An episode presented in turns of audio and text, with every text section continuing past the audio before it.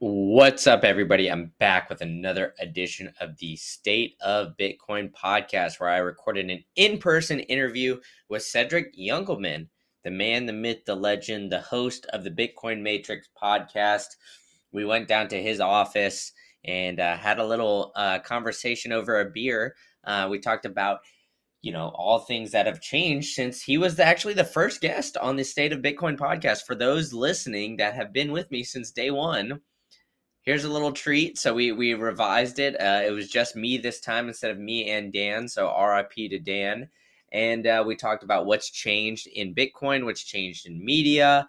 The price was forty four thousand at that time. So you know a lot has changed since then, but a lot of good things have happened as well. So we get through and talk about a lot of the differences and changes and what he's looking forward to, potential regulations, a lot of great stuff. So another action packed episode. Uh, so be sure to tune in. And if you're listening on audio podcast, hit that subscribe button wherever you get your podcast so you get this directly to your uh, podcast player. And uh, it'll help the show out uh, as we get more of those and you spread this around. Share it. I hope you guys enjoy this conversation and let me know what you think.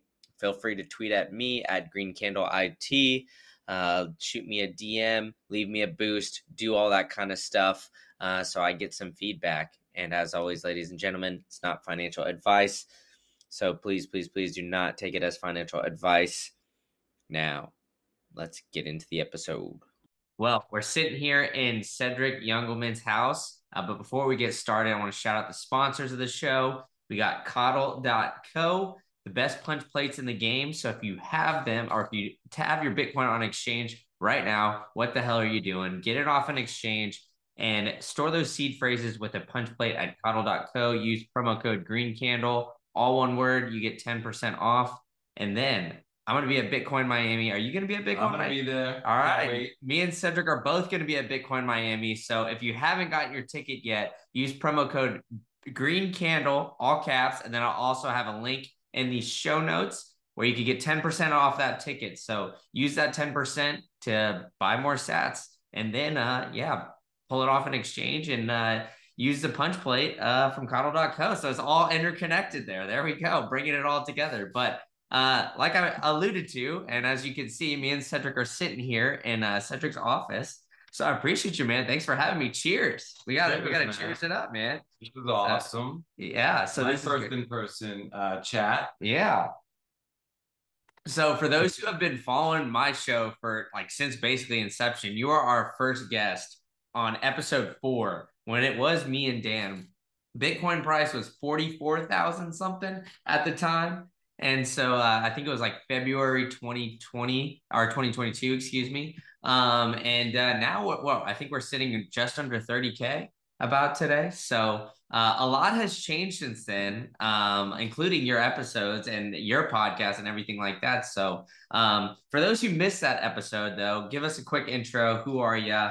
And uh, how you got here today. Sure. My name is Cedric Youngelman. I'm the host of the Bitcoin Matrix podcast. We have philosophical conversations about the social, cultural, and economic impacts of Bitcoin. Um, we try to just really go hard into the rabbit hole and uh, been doing it for about two and a half years now, over 150 episodes. So uh, yeah, it's been, it feels like uh, a decade though. Yeah. So. No, I mean, Bitcoin, uh, the cycle's definitely aged to say the least, but uh, I kind of want to get into it because last time when we spoke, we talked a lot about like, you know, podcasting and kind of what got you started in that. Uh, but there has been some interesting events in just mainstream media right now, right? I mean, we had Tucker Carlson getting uh, fired, let go, parting ways with Fox. We had Don Lemon kind of going through and getting fired from CNN. So it seems like mainstream media is kind of I guess taking a turn and you know mediums like podcasts like yours and mine um, and you know YouTube, Twitter, like all these different sources are kind of you know the go-to source for a lot of people's media. So yeah, in your view, how do you see this evolving? And uh, yeah, I mean, what do you see as like I guess your role kind of in that? Sure. Uh, well, you know, it's interesting. You bring up Tucker Carlson and Don Lemon, and I don't know what to make of these situations. Uh, you know, Tucker Carlson uh, did apply to be in the CIA at one point. I have no idea what's going on, and I didn't know uh, that. And yeah, that's interesting uh, to note. And uh, so I don't, and it's not the first network to be to let go its biggest star. Um, and uh, you've seen things like Joe Rogan um, and, and, go and build a sort of a, a, platform for himself and make a lot of money. So I, I have no idea, but it, it does seem like things are are breaking a bit in terms of uh, what's what what news has been hit, hitting us from mainstream media. Um, and even what I'm, I'm seeing on Twitter since Elon took over, uh, I see much more wider variety of narratives being shared and conspiracies and things like that. Um, and it also seems like the psychological warfare is amped up. I get even darker narratives on, on Twitter now and things that are, I definitely think are trying to manipulate how I feel about certain subjects and um, sort of how divide people. And then, I mean, Bitcoin is down 50% we talked. yeah. That's yeah. wild. Uh, I don't really feel that. I, I don't, I mean, I, I have, we both have podcasts about Bitcoin. And so I, you're going to naturally look at the price. But I try to be sort of price agnostic. And um, it just feels like we're still below 69K. Yeah. Uh, you know, and uh, trying to see where this goes. And, you know, we're hemming and hawing and puking up and puking down a little bit. But uh, there's a banking crisis yeah. since we talked, and FTX and Celsius. Yeah. Uh, I think what we're seeing though, back to Tucker Carlson and the media, and what we're seeing with like companies like I think the NFL and Nike and Fox is uh, and Budweiser is this sort of era of post-capitalism where um, profits don't really matter. Uh, it's more about sort of messaging and aligning with the state's message and and because most money I think is coming more from the state than the actual consumer, or at least or the ability to make money or maintain your monopoly uh, on making money comes from the state. Uh, so we've kind of I think that's one of the things that's changed. We're entering sort of post post capitalism era.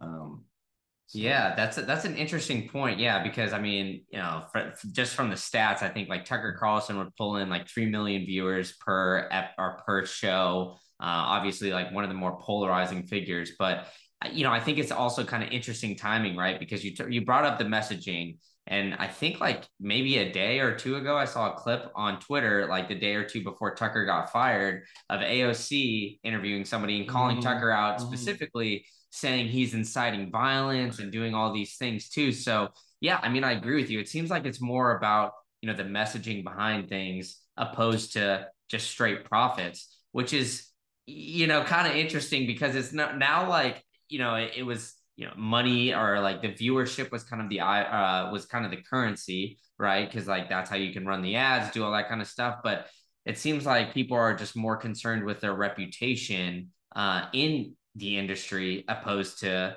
you know, actually like getting all the eyeballs and getting what people actually want to see or hear. Uh, and kind of catering to like a small minority, which is kind of interesting because I think like when it comes to the independents um like maybe like yourself and I or like Joe Rogan, you know, even some of the bigger like YouTube stars like I see like the Nelk boys like Logan Paul, all those guys, they're kind of like flipping it on the other side and I don't know if you've noticed that uh as well, but it seems like more people are kind of I guess coming around to the narrative of like hey, we should be worried about you know the government's control like CBDC is like kind of going against taxes whereas like the narrative that is being pushed on these mainstream platforms is like, hey, the government's helping us out, and kind of like the exact opposite. Is that something that you're noticing as well? You think?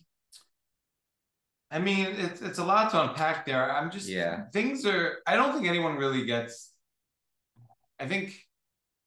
I think at the top, I think a lot of things are just controlled. I don't even think Joe Rogan, in my mind, in my heart, is is independent. Um, I, I, don't buy that. I mean, Spotify yeah. owns him to some extent. That's true. Uh, so, and I don't know who owns Spotify per se. And it seems like these larger interests that own these things, they don't have to worry about profits here or there because overall they're going to make money. They own all the companies. Um, you know, you know, it's interesting. Like RFK Jr. is running.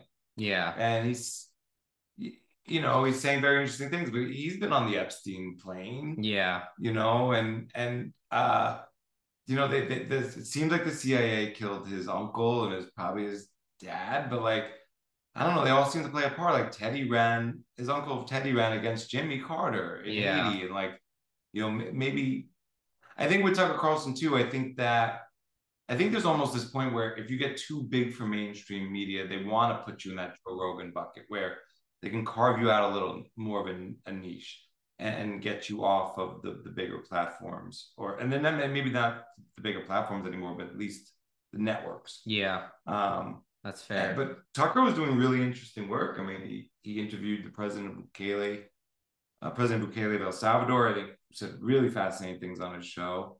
He, inter- he interviewed Michael Saylor, um, Max Keiser Max too. Keiser, yeah, uh, I mean, he had a lot of Bitcoiners on there, and it seems like he was kind of starting to, you know, wake up to that narrative. And he was like, kind of, it seems like covering more of uh, yeah, like he was really the first mainstream media to kind of dive into, you know, Bitcoin, not crypto, it seemed. And, you know, we kind of alluded to it a little bit when, you know, we went over like what's changed. Um, and it seems like the mainstream media was like some of them were starting to wake up to like the Bitcoin, not crypto, especially after the FTX, the Celsius, like all those exchanges started to shut down. And people really started to look into this and realize, all right, Sam Bankman Fried is really a fraudster and uh, you know like there's a lot of fraud just going up on the crypto market so yeah i mean it seems like i don't know. It, it almost seems like because of sam bankman fried's connections and everything like he's almost kind of in bed with you know so many other people the higher ups and everything like that that it has me worried about the mainstream quote unquote narrative of bitcoin because um you know tucker and and like he was basically the biggest guy that was pushing the the Bitcoin not crypto, and now we might revert back to hey, like you know maybe either all crypto's junk or like reverting into you know mixing in Bitcoin with crypto if that right. makes sense, which I think is a dangerous path. Yeah, I think unfortunately, you know, I didn't want to say this last cycle. I didn't even let my mind think this, but I think crypto will come back again really strong and hard. to be honest, I don't. I have so much empathy and sympathy I don't know if those are the right words, but I get it how if you don't go down the rabbit hole, there's no way for you to know the difference between Bitcoin and crypto. And I, not no way, but I, I know it's not intuitive. Yeah. And I think it's not intuitive. I also think the the things that people that if you get Bitcoin like self custody and sovereignty, not a lot of people want that either or understand the value of that. So if they do understand what sets Bitcoin apart, I don't know if they care. Yeah. Um, and, or understand what's at stake there. And then I, I use that word purposely because proof of stake, I mean, literally, they're you know putting their ETH into a contract that you can't withdraw. They're saying, I don't care if someone else has full sovereignty over my money. It doesn't tell me when I'm getting it back. Um, it's a very fiat mindset, but like it's kind of like a fish in water. And so yeah, I mean, it was it was cool that he had Michael Saylor on and Max Keiser and, and, huge platforms, and and yeah, that will get through to some people. Don't get me wrong, um, it, it gets through and it helps. It's a touch point, but I think overall, like, just people don't. I don't want to say people in this case don't care. They just don't even know it's an issue, and they don't know the value of. Uh, and, and most people know a world of like, if I lose my password, there's someone I can call. Yeah and, and help me figure this out. No, or yeah, or the you know the forgot password button. You just get it sent to your email, right? Get it text to you, get it called, whatever.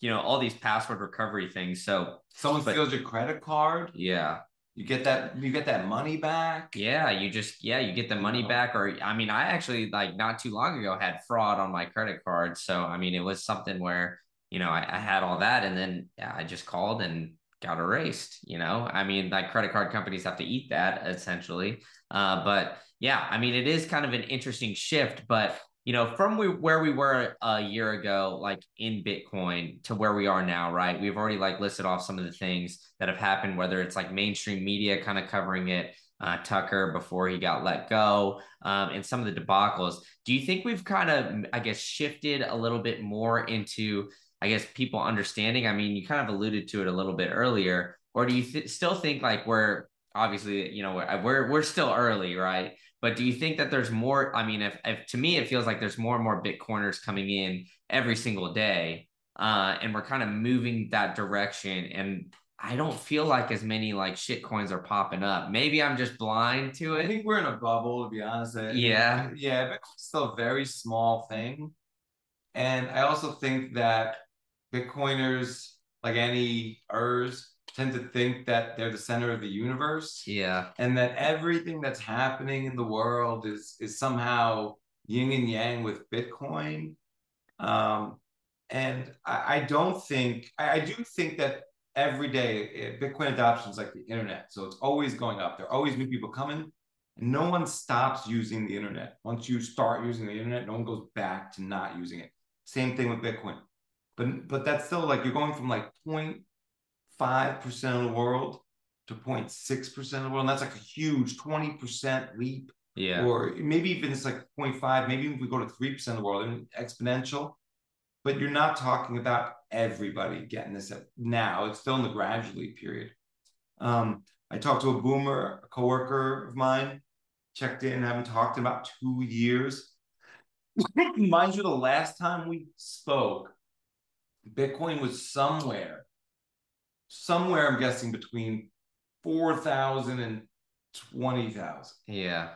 and here we are at 28,000. He was like, You still believe in that magical inner money? This was like on a DM, like we haven't spoken in two years. And I was like, You know, yeah, you know, uh, it's just computer science, engineering, physics, and economics. But yeah, I call it a belief. Yeah. And he was like, Ha ha, you know, but I did ask him, like, so you don't believe in it? And he had, I thought, a, a decent reply. He was like, Well, if you have five or ten or twenty thousand dollars and you want to take a chance on this and you're not worried about what happens to it and you want to sit on it go for it and i do think that's in a lot of ways if you don't understand this a, a, a rational approach i mean it's the best performing asset 10 of the last 14 years the best performing asset of this year um, you know, it's like watching Michael Jordan win six out of eight and be like, ah, if comes out of retirement, I'm not going to bet on him. Yeah. Uh, you know, and this is not even like athletics where there's any wear and tear or entropy. Yeah. But um, you know, he's still a very much like seven, pushing 70 probably. And he's like, I'm a buy and hold value stock guy. It's worked since 1971, basically. Mm. The whole world he's grown up in. You know, and I even made a joke. I was like, okay, now do cash. Yeah. And he was like, okay, well, interest rates are getting up to four or five percent. I mean, this is where he's thinking. He's thinking about how do I make four, five, six percent a year? He's not thinking about beating inflation. He's Yeah. thinking, wow, Powell's raising rates. Cash is becoming more valuable. Um, Yeah, I mean, like for for him from his perspective, I totally get it. You know, you like you see, I mean, that's what scared my parents. I mean, they're not that, I guess, 70 age, but they're like uh, nearing on the 60s. And uh, you know, that that's what their kind of fear was initially. And then, you know, I mean, they were not, you know, privy to uh you know, holding their own keys. They didn't want to do any of that. So I left it on an exchange for them. And then that exchange, you know, went under. So I, now I look like the bad guy, and they're like, "All right, I never, they never want to talk to me about it again." So, I mean, like that kind of turns off that, you know, generation, So- I guess, if it, that makes sense. there are going to be casualties along the way. Hundred Uh, percent, yeah. So there's two casualties. The casualty you're talking about, where you got rug pulled. Mhm. right? And and and that has nothing to do with Bitcoin in a lot of ways. Nothing, zero to do with Bitcoin. And that was It- probably paper Bitcoin too. Whatever it is, there's yeah, nothing to do that can happen with crypto. It can happen with stocks. Someone fake sells you anything, right? Or or or runs off with the the kit and caboodle. That could happen in any asset industry business. Um, the other one though that only can happen with Bitcoin is you lose the shit yourself. hmm So here you are, your your brave new world, and you're like, oh, I'm gonna go get some sats, and and I'm gonna get it off the exchange. And I don't know if you, let's, I'm I'm just none of this stuff like has happened to me, but instead of like you you air gap it wrong or whatever X Y Z, you tried to take on new technology, you didn't back up your seed the right way, you wrote it down the wrong way, you, didn't, you lost half of it, whatever it might be. Hmm and you took the risk and now you're out some some some value. And and i think a lot of people in the first world don't want any part of both those things. So Yeah. if their money's at the fdic insured bank up to 250k they get backed up. Nowadays probably even more than that. They don't think about inflation money printing and how that devalues the Yeah. time and their labor right if they own stock and someone breaks into their fidelity account or their trust most likely some party or some entity is going to backstop that credit card same thing Uh, and most people are more worried about getting more political currency units to deal with whatever problems they're facing. Then why do we have more political currency units? So, you know, and then you're saying, okay, now, now take this on you. Because most times, anything before Bitcoin, you're like, I don't want to pay taxes. Yeah, good luck. Yeah. Okay. I don't want to pay a fee to license to register my boat. Good luck. I don't want to do a driver's license. Good luck. So now if someone's saying like you don't have to have your money at the bank, and they're like, yeah, good luck. Yeah. Like everything and everything in the world before them too. Anytime someone's been like, you can uh, make money doing this or increase the purdy, it's always been a scam in everything they've ever seen in life. Yeah. So the red flags go up right away. And then always the kicker, they don't want to sound like us. Yeah. They don't want to, you know, they're like, oh, if I then believe in this and it works a little bit for me, I'm gonna have to go around at parties and sound like Yeah, I know. It's it's crazy. Honestly, like I don't like it's weird because you know, even in my generation though, like I mean, you know, I'm I'm 28, so I'll be like 29 this summer. I have friends that are a little younger than me, a little older, you know, that kind of range or whatever, but I never bring it up to them. Like if they want to talk Bitcoin with me, I bring it up or I let them come to me. By now they know I have the, the show and all that kind of stuff.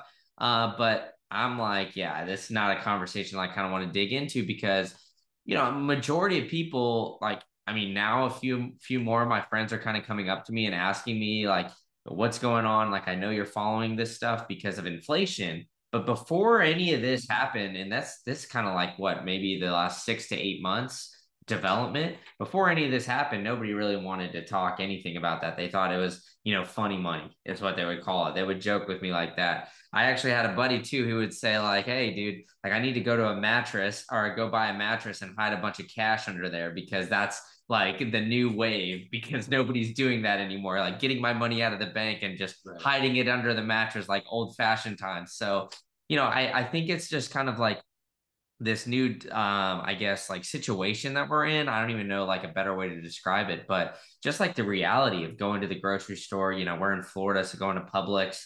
And like i went to publix the other day a carton of eggs was like eight bucks like for like the nicer like organic eggs. And it's like you know I go to Dead Wild. Yeah, yeah. I go to Trader Joe's honestly, but there's a Publix really close to my house. Sure, so, sure. so every now and then when I run out of eggs, I go there. But and I'm also trying to bulk too. I don't know if you guys can tell on camera, but uh, so I'm eating I'm eating a lot of eggs every day. But um, because of that, I mean, it just like I mean, they're seeing the inflation. Some of them are even like considering getting chickens or all this other wild stuff where it's like, all right, you know, you live in like a a big city like you shouldn't really need to do that but it seems like everybody's kind of reverting to okay you know everything's getting more expensive so I need to quit relying on everybody else and become more self-sovereign, which I think is mm-hmm. like kind of an interesting. I, I think I, I mean I think that's the Bitcoiner bubble. I think a lot of people are going like this. They're saying everything's gone up 15 to 30 percent. I got three percent raise at work. I need to wear and, and, and I don't want to give up anything. Yeah. Well, so they're like, okay, I, I don't want to give up eggs how do I get eggs? They're not like, oh, I want to be sovereign. Yeah. They're like, how do I make eggs cheaper? Because I'm still gonna go to the bar. Maybe if you're 28, yeah. I still want to go to the bar, and now drinks are eleven dollars a piece. Yeah. Okay, so what do I have to like? Okay, maybe I'm gonna give up my gym membership, work out at home. Uh, and, and so I think it's more like lifestyle people. People are still going out. I everywhere I go, people are doing and living their lives. And I, what I just don't understand how mathematically this is still happening. So, but you look at just macro like credit card rate uh, usage yeah. has gone up dramatically. People are working second and third jobs, and they're buying chickens so yeah. they can save money on eggs. I don't think there's some people like, yeah, I want to get guns and bullets and cows and and be sovereign. And then I think the majority of people are like, how do I save a few bucks? Yeah. I'll make my own shampoo. It's not because they're becoming homesteaders. That's that's you fair. Know? That is fair. They're just like, yeah. how do I? Yeah. Yeah, I mean that, that that's a good point too, right? I mean, like everybody's trying to find ways, and I think that's kind of like you know the the revelation that I had with Bitcoin, where it's like, all right, like I was really at the time when I found Bitcoin, I was like really studying, like, all right, how do I make my money go farther? Because like I was in grad school at the time, and it was like, all right, I'm gonna actually just gonna start making money soon, which I know I'm kind of weird for doing that. Most people are just kind of like, all right, well, I'm gonna start making money and then just put it in my checking account and whatever. And then I realized like, you know, there's this Bitcoin thing. I'd buy some stocks here or there too, but it was like, I was spending all this time coming home, like researching, reading 10Ks, like doing all this stuff. It's like basically like another full time job where I'm like becoming my own, um, you know, financial advisor, so to speak. And so I was like, well, it's just so much easier if I just I know Bitcoin, I know that you know I believe in it, all this other stuff. Like, I don't need to research it every single day and like kind of like understand like, yeah. all right, there's gonna be a little price move here or there, but you know, long term, I believe in the technology. It's like, you know, all right, long term, you believe in some some stock, right? Like right, Apple, for example, right?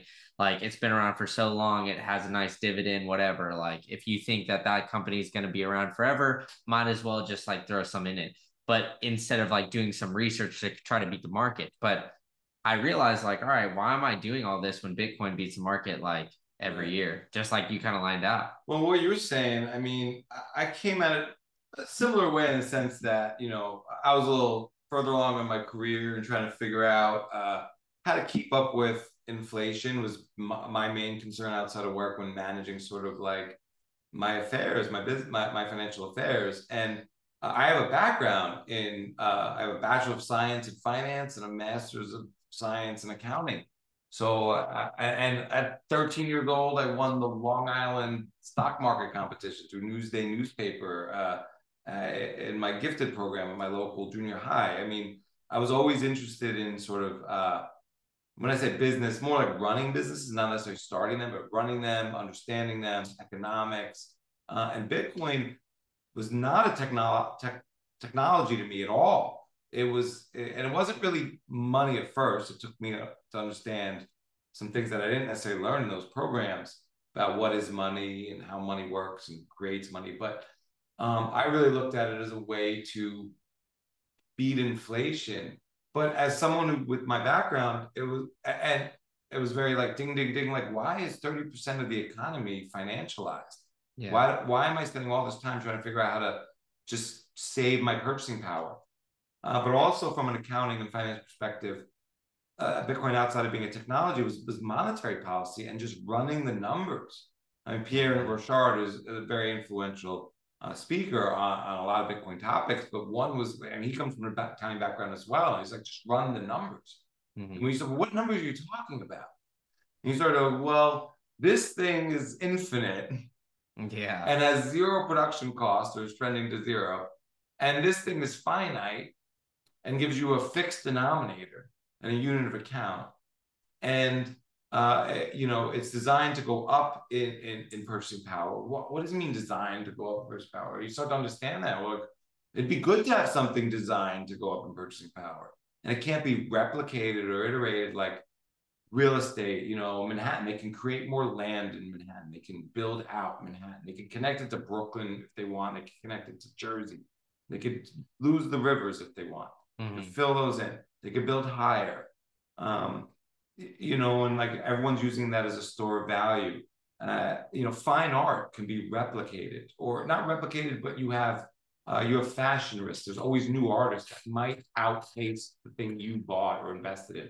And you have unit price bias and, or divisibility issue. You can't buy a slice of a Mona Lisa. Yeah. You know, even though it's, a, I think, a terrible painting. I don't get it. You know, but like fashion, that's what's in fashion, you know? Yeah. And it has Lindy effect. And, and you might have a better piece of art that no one cares about. You know, and you could sit on it for how long? It's not guaranteed to go up in purchasing power. Yeah. The way this thing is designed to. And just as an accountant, just kept running the numbers. So there's only 21 million. Like you have to really like, what is that? What does it mean to like a fixed?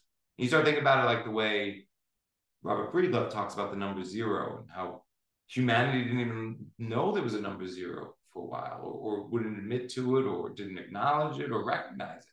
People would say, What do you mean you can't sell me zero apples? Ha ha. Zero doesn't exist. Yeah. You can't have a negative of something. Well, we can't do a lot of math without the number zero and the principle of negative numbers. You know, and so like now we have a fixed point in the universe, like 21 million Bitcoin. No human can change that. Uh, but just running the numbers on that over and over and thinking about how you manage your your wealth, your value, and even if you have like no accrued value, how are you're gonna store whatever value you're to accrue in the future. And then, you know, I mean, I was always trying to provide value for my family, but you're you're you're thinking more about like how you spend your time and um, how, how you know when you give someone a dollar bill in a way you're stealing from them like you're giving them a lie. Like you're like hey here's this shitty money. Yeah. And it and i give it to you. Ah like it's gonna go down. I got your shit. Like you know and uh, bitcoin's a very different thing and i don't really i'm not advocating people spend their bitcoin or spend and replace and I, I i don't think of it necessarily as spending technology at all. But like in very in things where I deal with other Bitcoiners, I've paid for things in Bitcoin out of principle. Yeah. You know, and almost like uh, foregoing any concerns with the government and transactional issues. And I, because I know they're gonna, the first thing they're gonna say is, did you receive, buy, or spend Bitcoin, and try to even put you on a list. Yeah. You know. Yeah, I mean that, that's all like you know. I mean, you're nailing it on the head. But I think like what I what I kind of want to go into a little bit is like you reverted to you know like your background, right? So you have like a general accounting background and uh, you know master's of science, all that kind of stuff. So you know you're kind of brought up in I guess the traditional fiat system, which seems to be kind of turning on its head a little bit now, right? We had uh we had what was it? Um uh silicon valley bank and then we had frc um what was it? First republic bank or maybe the frb or whatnot. Um first republic bank and you know some other ones and there's been a lot of cracks it seems like in that banking system right now. But in response to all these banks failing bitcoin's always had a really good day i think today was up like eight or nine percent I think when Silicon Valley Bank failed, we lost all that eight or nine percent. Oh, did we really? and then some, yeah. Oh, we're like twenty two right now. oh yeah, did we really? Oh yeah, we puked it all up. Wow, we down to twenty seven something. Okay, so After we went up to thirty. It's fun. It was a fun day. Volatility's back. Yeah, I mean, well, hey, that, volatility. that means volatility's back, right? But I mean, like, I mean, still the point though is that it seems like Bitcoin, like on these news breaks, seems to do well and then maybe it fell back down because of the debt ceiling, right? I heard. We raised. I, I love these ceiling. rumors. No, yeah. I heard these rumors. Um, the government sold the Mount Gox coins, and why did the government have the Mount Gox coins? I have no idea. And they seem to have perfect timing. Yeah. Every time lately, when it was we were trying to get to twenty, every time we got to like nineteen nine, someone sold a bunch. And I don't even know if it's all Like, I mean, it could be the paper markets, it could be futures. It could, I have no idea how these things move on a daily, hour to hour basis. And it, it, does look rigged to me, but I'm not saying it is, and I, I, don't know nothing. But yeah, I mean, but what is rigged, right? I mean, the the overall stock market seems to be rigged, and you know, like or, trading trading was halted for FRC Bank uh, today, and be, because of like the volatility and other things like that. But you know, it, it seems like people are kind of waking up to the fact that there's cracks in the current financial system. Yes so, you know, do you, I guess, kind of see these, the bank failures almost as like a positive for Bitcoin? Or do you think that that's going to be a negative? And uh, I want to well, hear your point, and then I kind of. I mean, they look uh, whether the market interprets them because I, I, don't like to really interpret the market. Yeah. Um, but I mean, it's fun to, to armchair psychology, but I'm not trying. I'm not in that game professionally. But I, I think the market's been receiving the the bank news as a positive for Bitcoin. Bitcoin's been responding well to, and that's how it should go. Yeah. Um, and uh, and I think that that signal is important. And over the last two to three years, it's been really uh, a dismay. Just I've been dismayed by how good news has not, or things that are good for Bitcoin directly or shine a light on Bitcoin has not always resulted in a positive uptick for Bitcoin. Like when President Bukele announced El Salvador was going to make Bitcoin legal tender, it dumped. Mm-hmm. It's very strange. That's what you know, but um, so I, I but I, I think that these are signals to people that are listening. I mean, like the fact that like these companies can have eight billion dollars in cash at, at, at a bank, and then it's going to be guaranteed, and, and, are making people question things. And and if the assets aren't worth at this point in time what the liabilities are, you can always have a bank run. It's very interesting in this time with bank runs because the digital nature of money. Yeah. How fast money can move. Like you don't have to go to your bank and sit there and wait online and uh, five thousand a day. Like you can just go on Robinhood, take all your money out of a cash account, money market, go onto your Bank of America app, your Chase app. What I think is also interesting about the markets because you're talking about like you know even like I think stock was halted maybe on First Republic today. Yeah, well, and those kinds of things. Yeah. Like so, Bitcoin when you run the numbers has been like running longer continuously and for more total time than the S&P 500. Yeah. You know, because it doesn't ever shut down.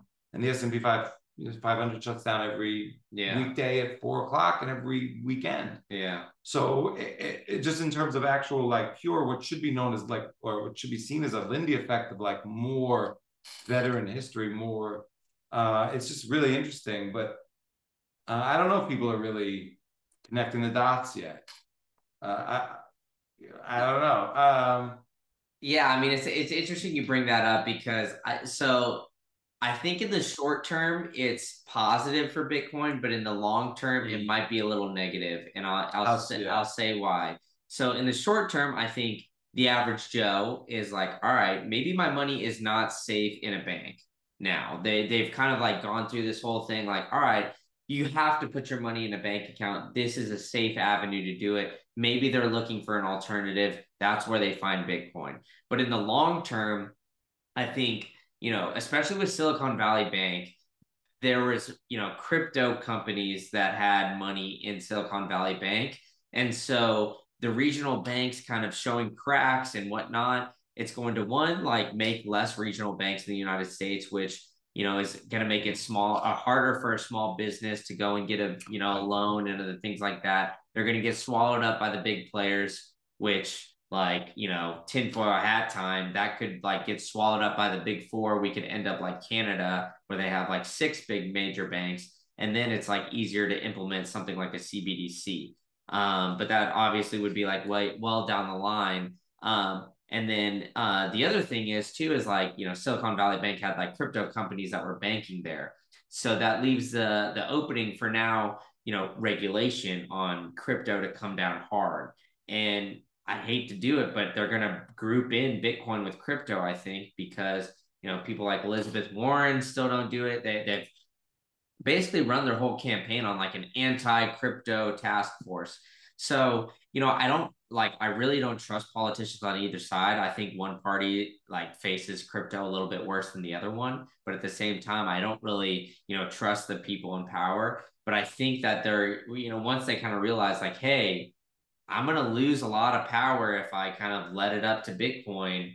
Um, they're going to be like, all right, well, we ran on this campaign to get Bitcoin as you know legal tender or whatever they ran it on be lighter on bitcoin whatever it is that their platform is they got elected and then they have all these regulatory pressures when they get elected and then they come down hard on bitcoin and maybe that's just the cynic in me where i'm just like i don't believe anything that these people are saying but i think that yeah like i said like short term people will kind of wake up to the banking system's bullshit but long term, there's going to be a lot of regulations. What do you kind of think about that? You think, oh, you think, like we said, but I, I kind of see it almost the opposite. And it's just funny. I think that like the harder they crack down on Bitcoin and crypto long term, I think the Streisand effect comes into play. But I say that very sensitively because again, I think that we're looking at something like where 80 to 90% of the people, the 80 20 rule, are going to be like, yeah, oh, Bitcoin, crypto, bad.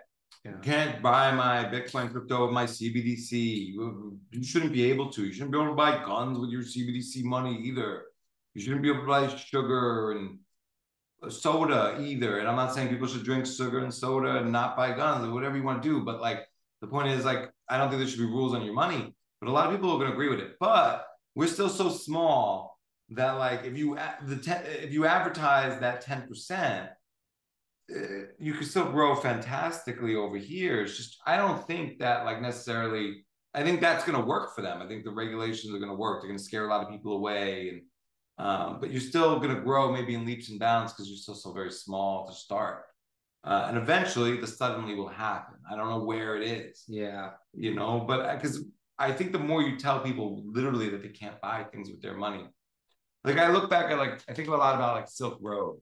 Yeah. I'm, I'm almost certain I heard about Bitcoin at, at at least once by Silk Road. Like whether it was before, during, or after Silk Road, something about Silk Road. And I don't know if I heard about it at least once before that.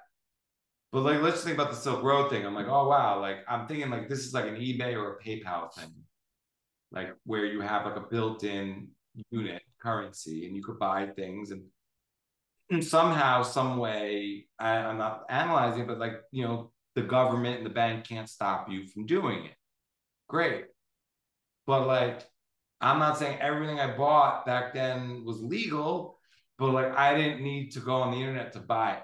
Yeah. So but I think there, and I think there are benefits to Silk Road from all other issues, just about, you know, in terms of uh, the way, like, yeah. But I, I think that you know, it did. It, it wasn't a problem everyone was having. Yeah. You know, uh, you you know, like for a lot of people, maybe use Silk Road for drugs. You can go to a back alley. You can go to your friend, your neighbor, your cousin and maybe you know you weren't in Peter McCormack's situation where he wanted to get some for his mom and it wasn't legal in the country and he, you know whatever. Yeah. Um, because I believe in that sort of freedom and that right of choice.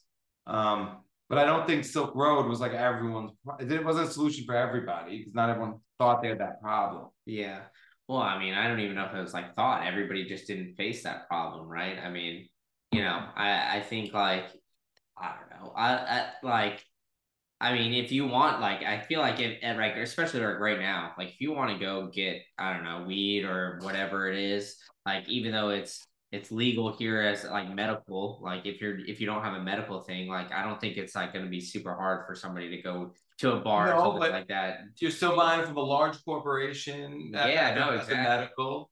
You know, and, and, what was interesting about Silk Road is I remember Peter McCormack talked about this a lot. It was really interesting. Is like, you know, like if you were like a hard, he had issues with some hardcore drugs too. I think.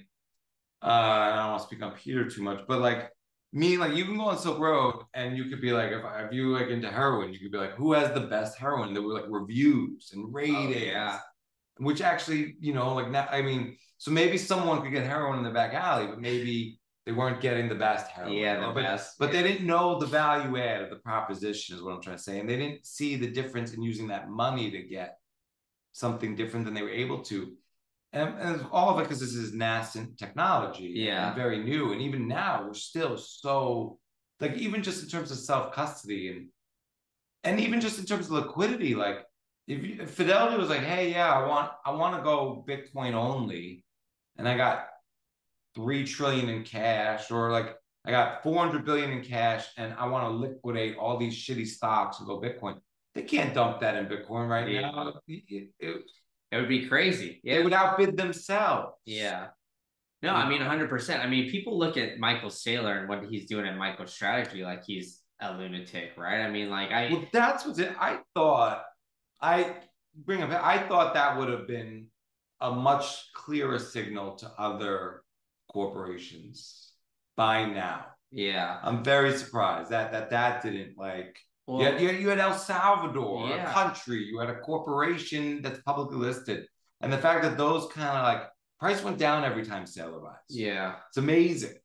Well, after after every time that he announces, right? Right. Yeah, it's amazing. Yeah, and I mean, like, there's other countries that are kind of on teetering on it right now, right? I mean, we've had senators in Mexico, we've had senators, but the problem is, is like, I think the big dogs still have the power, right? So I mean, it's like you know china does everything against it. Russia might be in, embracing bitcoin. Who knows? Like they've kind of been rumors about them mining or whatever but the us has been kind of anti bitcoin sort of.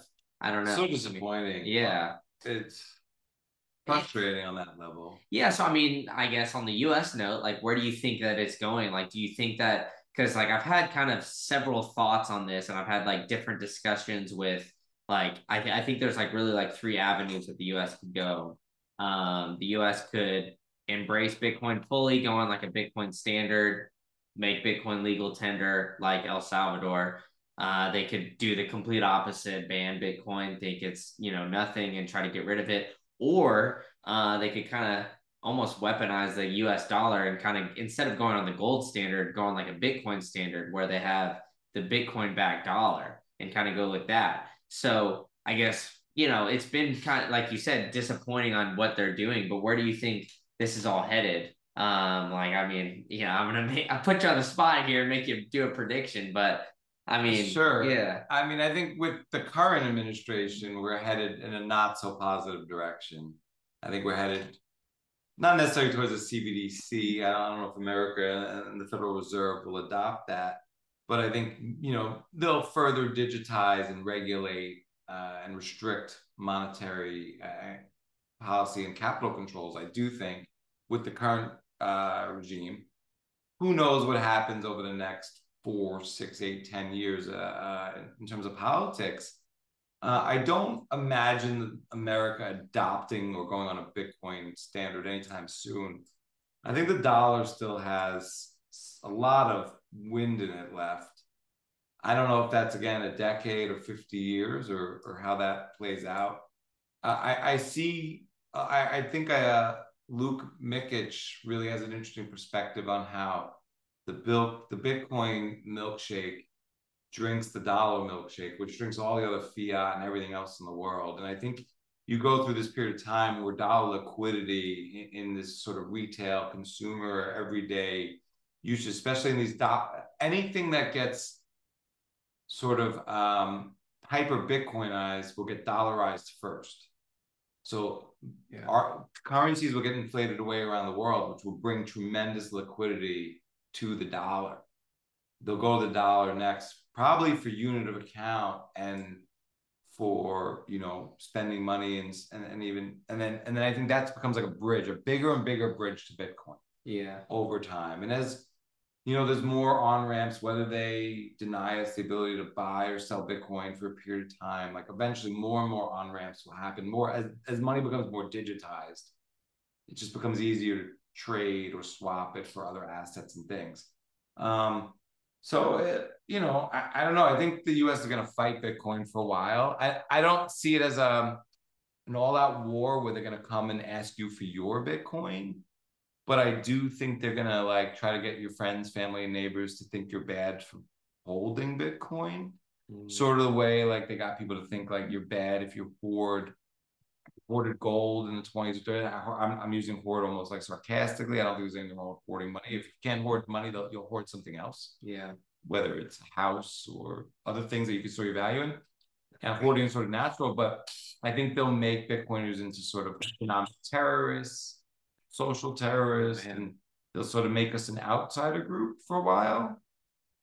Um, you know and i think other people who like and appreciate freedom and love freedom will, will look to bitcoiners as sort of like economic instigators or revolutionaries that way. Um but uh, so i think it'll be a little bit more of a social war. That's interesting that you put it that way because yeah i mean i always thought like kind of the way that it would play out would be you know maybe like choke point 2.0 or what they've kind of been describing right like you know like basically like trying to eliminate or attack the on ramps. But you know, you brought up an interesting point about like um, you know, the, just the ease of moving money, which we kind of alluded to when it comes to the bank run. So, you know, I, I never really thought about that, but like essentially just being able to get on a phone and uh, transfer money from a Chase Bank to I don't know Capital One, Bank of America. Like you could do that stuff essentially instantly, and it seems like there would just be easily, you know, it would be easy to make an app fairly quickly to essentially, you know, move Bitcoin or something like that, or figure that out, or you know, make a web app, whether it, or you know, phone app, something along those lines. So, yeah, I mean, it seems like like choke point two 2.0 seems like it would maybe make it more difficult in a sense just to buy from a bank account, but it doesn't seem like it would necessarily stop it to me. I, I don't know. Well, I think I think at that point, if I like, you know, if they really like said like you cannot buy Bitcoin in America, it's, you know, I think at, yeah. at the point they say that, you'll find out. Not you being like you or me, individuals or anyone listening, but like people who've been either philosophically at that point committed to Bitcoin and sovereignty which I think becomes intertwined once if you believe in freedom and sovereignty and value it. For me, Bitcoin made me value those things a lot more than I, I did before I learned about Bitcoin. For some people, maybe they come in freedom, fo- sovereignty first, and and then find Bitcoin. Yeah. But I think for those people, it's got to be really easy to get it. So I think if you really value those things and you've put, and so either you value it philosophically and or you've put some of your economic or personal wealth into Bitcoin at that point, you're gonna be like, whoa, like because like I for me, it was like when a state said certain people with a medical record can go into restaurants and certain people with medical records can't Yeah. well, whoa, like I don't care what anyone's done individually, like that's I can't live in a state that would would would would would instill stall rules like right?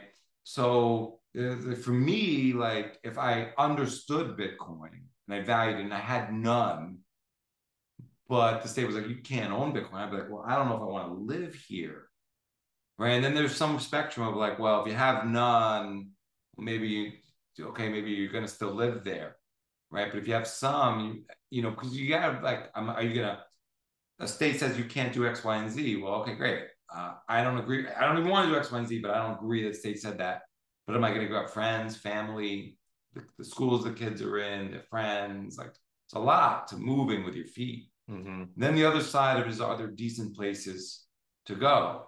Like right now, there's no perfect place in the world to go Mm-hmm. um, even Florida and Texas and El Salvador are not perfect on some fronts. And whether it's you want to, uh, you like to ski, yeah. you're not going to find a lot of that in Florida, right? and if you like to surf, mm, you're not going to find a lot of that in Texas. Or you, you know, yeah. so uh, there's nowhere perfect, but then we can go on on taxes or this or that. So, but I do see like countries restricting movement more. I, I, I don't think they want the commoners traveling and partaking in the wonders of the world. And I, I see borders really coming back hard in in the times we're moving in, in this um, pandemic era.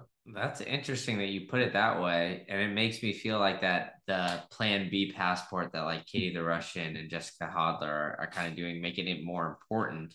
It is, but it's still temporary. Yeah. Like, temporary in nature. Like it's there's not it's not full sovereignty. Like you Oh, might have a second passport to go to X, and you should have bought the one to Y.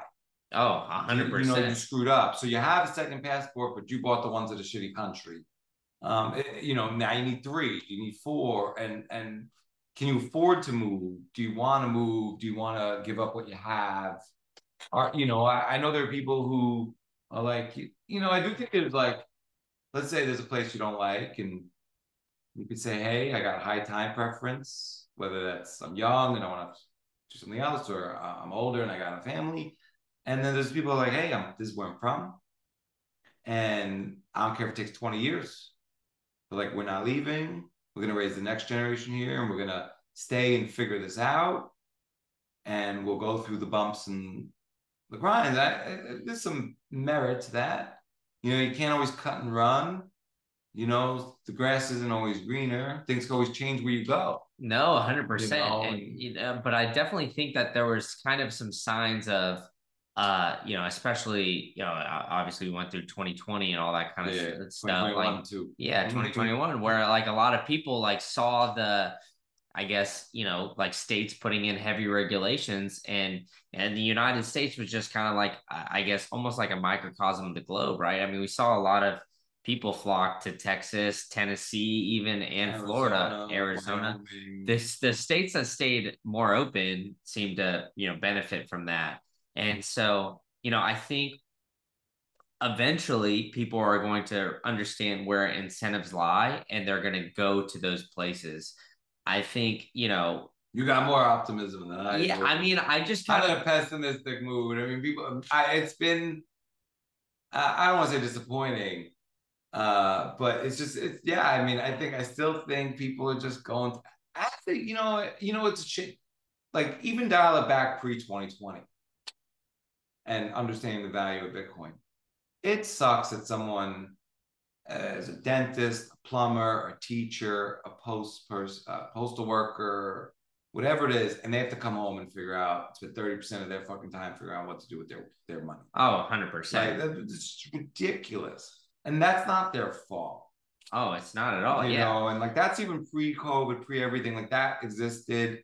You know, you're you're, you're trying to like, should I be in this mutual fund or that mutual fund? Should I give three percent to this advisor? Uh, and those guys don't. It's all credentialism. These are like, and it, most of these financial advisors have never made any money in their life for themselves. They all do the same You know, thing too. They just dump it in mutual funds, 100%. which take Well- fees, and then they take fees Right. from that too. And, and the whole job of the mutual fund is to buy the shitty assets from the hedge fund and Yeah. private equity and get dumped on, especially the teachers' pensions all around the world in the country. So, uh, but but most people don't. You know, it's like it's not their fault that all that's happening behind their back, no, and it's all being like, like you look at The Big Short, like that movie is very confusing for people who, let's just say, are not Bitcoiners and don't have a finance background and uh, I find it incredibly entertaining, you know, but it's like a little chewy for some people, and that's all done on purpose. They tell you that in the movie. yeah.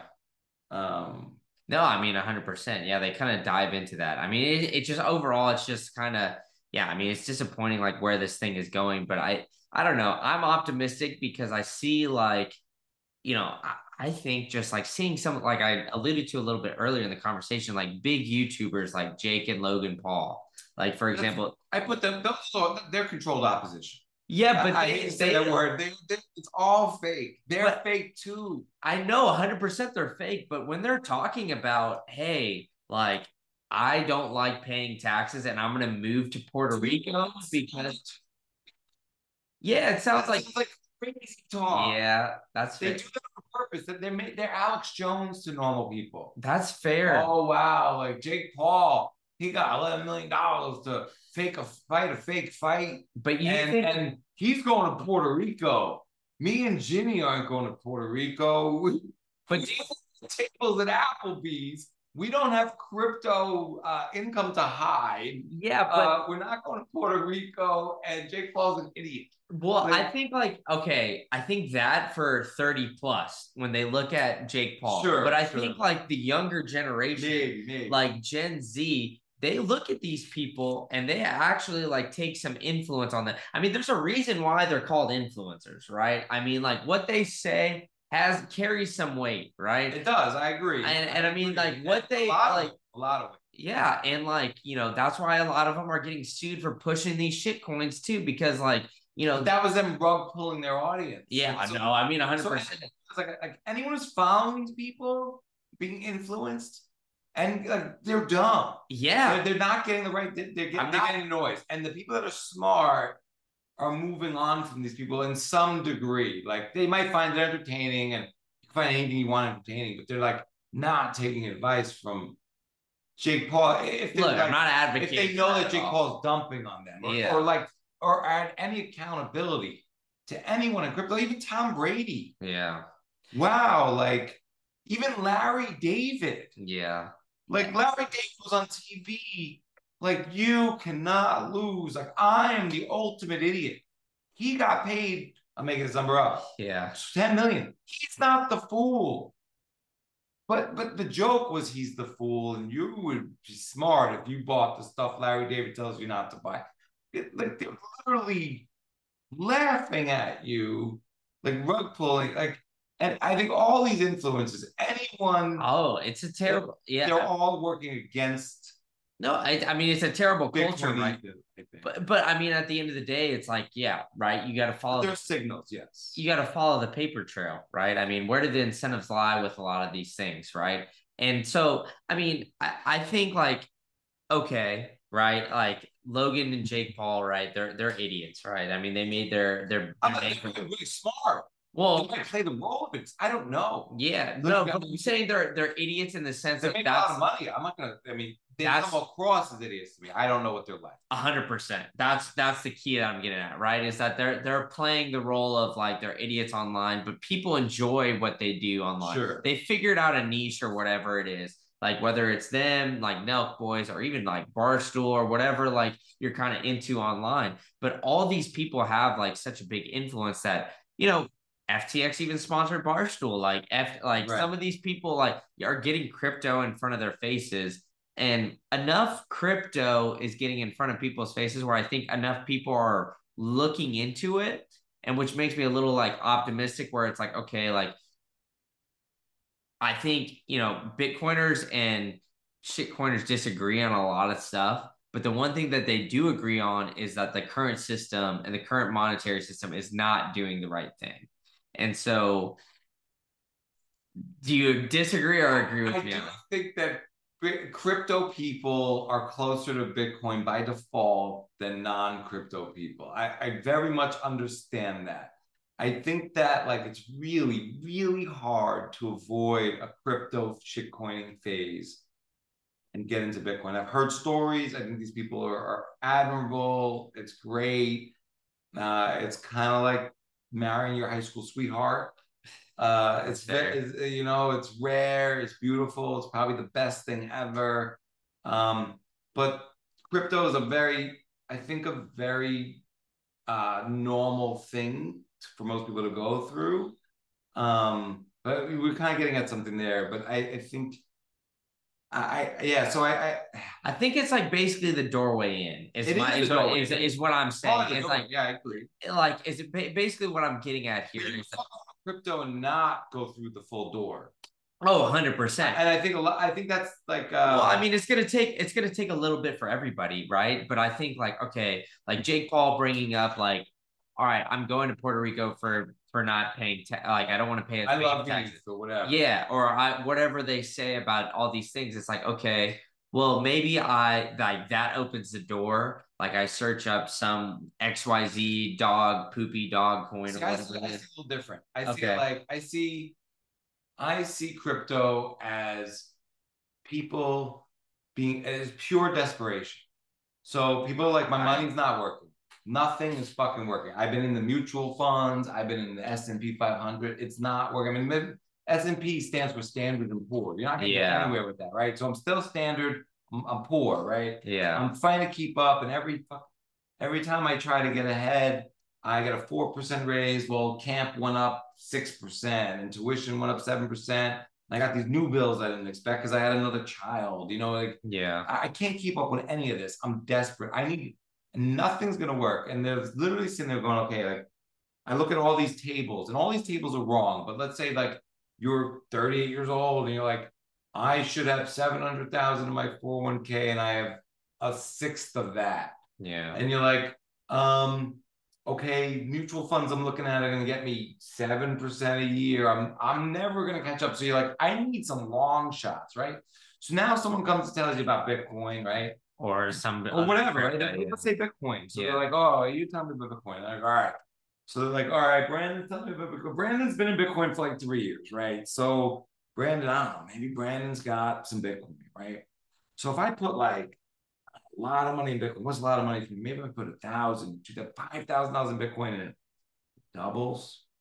It's not gonna change my life. Triples, not gonna change my life. 10x's, maybe I get a new car after taxes, right? So and, and whatever it is, Brandon's ahead of me, so I'm never gonna catch him. So what I want to do is I want to hate Bitcoin because this guy, I don't want him to be ahead of me forever. Like maybe he's got a lot of Bitcoin and he's been he's been just stacking it. Uh, and he's talked about it once cheaper. So maybe someone gave him a bunch. You know, he's in the Bitcoin scene, or maybe my I don't know, mining. He mines it for free, so he's got a thousand Bitcoin, right? So if he got a thousand, he's got he's got a hundred Bitcoin. So uh, Brandon's worth two million of this fake money, three million, and if Bitcoin goes up to Brandon's worth thirty million, and I got fifty grand. Of Bitcoin. Man, I can't put in more than five grand. I'm not gonna sell all my stocks, all my 401k. I've been working my whole life for this stuff, my house, well, all on this thing I don't know. So now I don't want that to do well. I want to find my own thing. I want to find what Brandon is. I want to find what he found.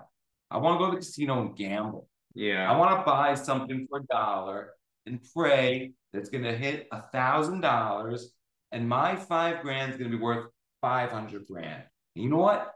my 500 grand is going to outdo Brandon and his little Bitcoin now because I found the next thing. Mine, you know, because even if Bitcoin is 10, I'm going to do 100x.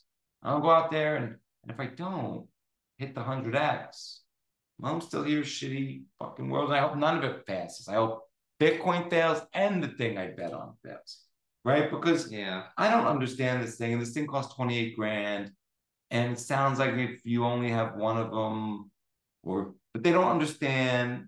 Uh, I use that lightly because it's not that they don't, but like with this having a very small amount of this thing can have insurmountable value. Yeah. And then you just might have to wait a little longer. But but if you learn about it, you might actually gain conviction and just want to buy it because it's the right thing to own. But right now they don't know anything about it. They just know your love for it. Yeah. And they want to go find their oh, it's kind of like a girl. Like, Brandon found a girl. Yeah. That's great. What am I gonna do? Steal Brandon's girl? That doesn't sound like cool. I want my own girl. I'm gonna go find my own girl. Like, you know, and I want to get married too. And maybe Brandon's won't work out. Like, you know, and if mine doesn't work out, I want it to last longer. Maybe we'll get engaged and you won't, you know, like yeah. And, and, and that's very fiat. Because fiat is if I know the mayor, I get a liquor license, you don't. Yeah. If if I know the, the boss, play golf with the boss, I get the raise and the promotion, you don't. It's me versus you. And I learned this from Bitcoin Tina, but like don't don't trade against other people. And don't uh, what they're also hearing is Brandon told me about this, it was 3000. Well, how am I gonna buy it now? It's 10x. Like yeah, I'm trading, they're trading as their prior self. And the only person you should trade with is your future self. Yeah. Just yourself. But there's so much rung up in this money thing. And before Bitcoin, think about it this way if you found a good stock, you found a good mutual fund, or you found a checking account that had a good yield, did you go talk about it at a party? You know, and I think a lot of us when we found Bitcoin, because I don't talk about it anymore either. But yeah. as a Bitcoiner, as a podcaster, like people know about, they want me to come up to me, or people like tell them about the thing, go orange pill and do your thing. Yeah. I hate that because you wouldn't go up to someone and be like, hey, you know, I found a really good checking account. You need to do this. Before Bitcoin, a lot of us wouldn't talk about economics or money or money, in right? General, right? And maybe that's good or bad, but a lot of times you wouldn't give people advice. You wouldn't, and I feel very strongly about that. Like, don't do this because you think I'm smart or you like what I say. You gotta figure this out for yourself. Like maybe buy ten dollars because it's two Starbucks and do it for me or whatever. But like you got to do this for yourself. Like, no, 100%. And I, I, think, like, yeah, the orange pilling game is hard. You know, I mean, like, you get it's dumb. You yeah. shouldn't do it. I mean, because when you tell somebody, hey, Cedric, most of. Yeah, sure, let's do it. Uh, hey, Cedric, you go buy $100 worth of Bitcoin or whatever as soon as that Bitcoin, if it drops 50%, even 20%, 10%, whatever, you're looking at me, you're like, all right, Brandon, go fuck yourself, buddy. You just lost me all this money, and now I don't trust you for anything, and I want it all to fail, right? I mean, exactly like you said. And I think, you know, part of it, what you were describing earlier about like, hey, I want to go find my own Bitcoin or whatever it is. I think that was a big reason why FTX, BlockFi, Celsius, all these other yield platforms, you know, basically succeeded because it was like, all right, well, it's not only Bitcoin that I'm seeing the price go up or ETH or, you know, AVAX or one of these other shit coins or whatever you, you know, you were bumping into. Not only am I seeing that go up on the dollar value, I got Alex Mashinsky saying like the banks could pay everybody 7%. And yeah, I mean, it's always the banks that's the bad guy, right? I mean, they're the always ones like holding us back. So, you know, I'm to go on and I'm to, you know, uh, I'm gonna go like buy this whatever doggy poopy coin, and I'm gonna go buy this, and it's not only is it gonna go up a shit ton in price, I'm gonna get 10% of that coin more. And so that's where I think everybody's got burned, and that's where you know I think a lot of people that kind of had that mindset that you're describing have already gotten to that point, and unfortunately, because they've gotten to that point, they've gotten burned already or they've seen that seen people get burned. I mean that's why i think like you know ftx celsius like blockfi all those things are are negatives for people who have lost those money. But the ones that maybe haven't gotten in yet or like maybe are like okay you know i lost a little bit of money on these accounts but there's something to this that's where they're, going to start to look into bitcoin or like you know self custody those kind of things so I think like, like like I said, it's a negative in the short term. Like I even met some people at BitBlock Boom where I saw you last, I think, where they lost Bitcoin in Mount Gox and they were like, yeah, you know, I lost uh, in Mount Gox. I forgot what year was, maybe 2016, 17 time or something. I didn't get in until 2020 again. And I'm kicking myself for not doing that. But they ended up getting back in. Now, will that be a delayed reaction for everybody in these other, you know, FTX, BlockFi, Celsius, all this kind of thing? I don't know. I imagine probably a little bit, but I think like in the end, like it, it opened the door for them a little bit, and they they're still going to be running into the same problems you described three four years down the road, maybe even worse, where we're seeing like inflation at like six to ten percent now, right? 10. I mean, yeah, CPI, right? I mean, six percent according to the government, Oh, which is some inflated metric. But you know, I think at the end of the day, we're we're gonna see more people realize, okay, my rent, Tampa, right? We're right outside of Tampa right now, right? So Tampa, Florida, my rent when I first moved here in an apartment, sixteen hundred dollars, single bedroom, me, my dog, whatever, just ourselves. That same apartment right now, nothing's changed. They haven't done any updates to it. In fact, I think it's gotten even a little worse because you know, Entropy. multi yeah, multiple people have moved into that place or whatever. That same apartment unit is going for twenty four hundred dollars, and that's I've been Over here how many times? Oh, uh, four years. four years well. So I mean, that's like literally fifty percent increase in four years. Yeah, I mean, okay, Tampa's boomed, but still, like, No, I'm 50 with you. yeah, I'm with you. fifty percent increase is insane. And so That's why I don't believe any of these CPI readings or I mean they, they you talk about run the numbers, they took they took housing, they took mortgages out of the CPI and replaced it with rent. Yeah. They're, they're fucking with the numbers. And as an accountant, as someone who's always as an auditor, as a former auditor, I, I mean it's so it's so obvious how you can play with numbers, how you can account for things differently.